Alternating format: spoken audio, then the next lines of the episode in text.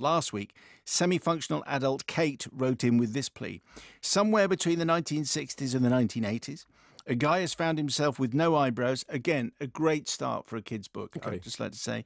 Is absurd, absurdly proud to have two little stick on lines instead. They keep falling off or getting restuck in ridiculous positions. It's like two freelance windscreen wipers ending up all over his forehead. A couple of suggestions, which I, to be honest, I didn't think get anywhere close. Okay. Someone who appears to be called Just Passing Through, part of our Chairborne squadron.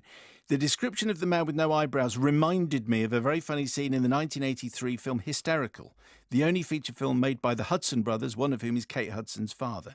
It was a frequently surreal, absurd, and silly horror comedy, and the scene I'm reminded of is when the protagonist gets his eyebrows burnt off by the oven and his attempt to paint them on uh, just escalates. Eton Mess, also of our Chair- Chairborne Squadron.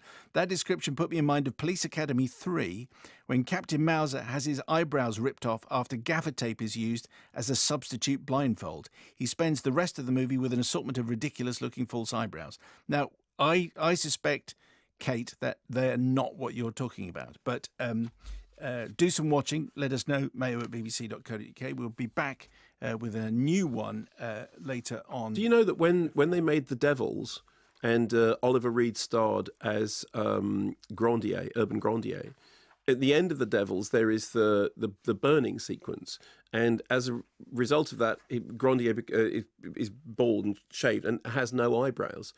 And Oliver Reed insisted that his eyebrows be insured in case after they shaved them off, they didn't grow back. Oh, right. That's a fear and a worry. And did they? Yeah, of course. You've seen Oliver Reed in subsequent films after the Devils. He had eyebrows. So they might be fake. No, no, they were real eyebrows, but the, but the film company had to insure him Okay. against his eyebrows not growing back. But before we get there, time for a second. Uh, what's that film? Uh, Katie in Chester, before we actually get there, says, Just wanted to say how delighted I am that this feature continues. Mark's exas- exasperation and annoyance at the mere mention of the name is worth the price of admission alone. As someone once said, it goes down well with a cup of tea. Mrs. What should be the price of admission for this show? What should be just name name a price? What would it? Four ninety nine, I think I think half a crown. half a sixpence, Yeah. half a sixpence. Okay, that was fine. Anyway, here's Ben. Dear Thompson and Thompson, I'm hoping that the community can put a minor demon of my childhood to rest. Okay. I saw this film in the cinema as a child. I suspect that it was uh, The Watershed in Bristol, somewhere between 1990 and 1994. A boy loses his hair for reasons I cannot recall. Okay. In despair, he visits a witch like figure in a spooky, possibly dream sequence. This isn't going to end well, is it? Not. If you've got hair problems, don't go and see a witch. she furnishes him with a miraculous recipe for hair restoral. Again, this is going to be. And it must grow infinitely or something. I think this involved peanut butter, among other things. Anyway, all goes well for a time, of course, as the boy enjoys his magical new Barnet. That's a good name for a film.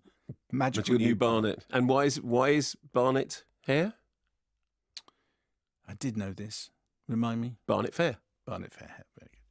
Disaster strikes, however, when in a game of football, the school bully takes hold of his ersatz locks and tears the sorcerer's toupee from his scalp.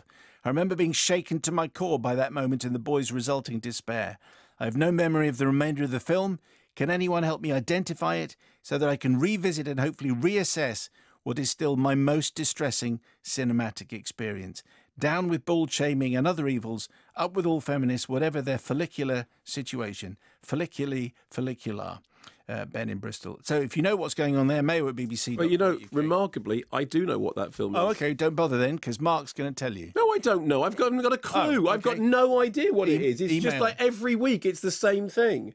It's like this is why this is funny. Ha ha ha! Mark doesn't know what it is. You weren't listening. Oh, and it was so specific. He At doesn't start, know. Let's keep doing it because it's really funny. It's worth the price of admission, apparently. At the start, he said You know, bear baiting is no longer a legal sport. I'm hoping, he said at the beginning, that the community can put a minor demon of my childhood to rest. Does he say, I'm hoping that Mark It doesn't matter. It doesn't. It, it, Does he say that? Does he say that? you don't Does he say have that? to Does he say it. that? You don't have to say it.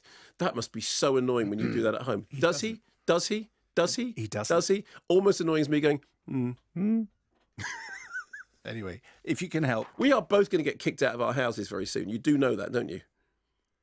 it's quite likely. More likely we'll get kicked off the radio. That would be more likely.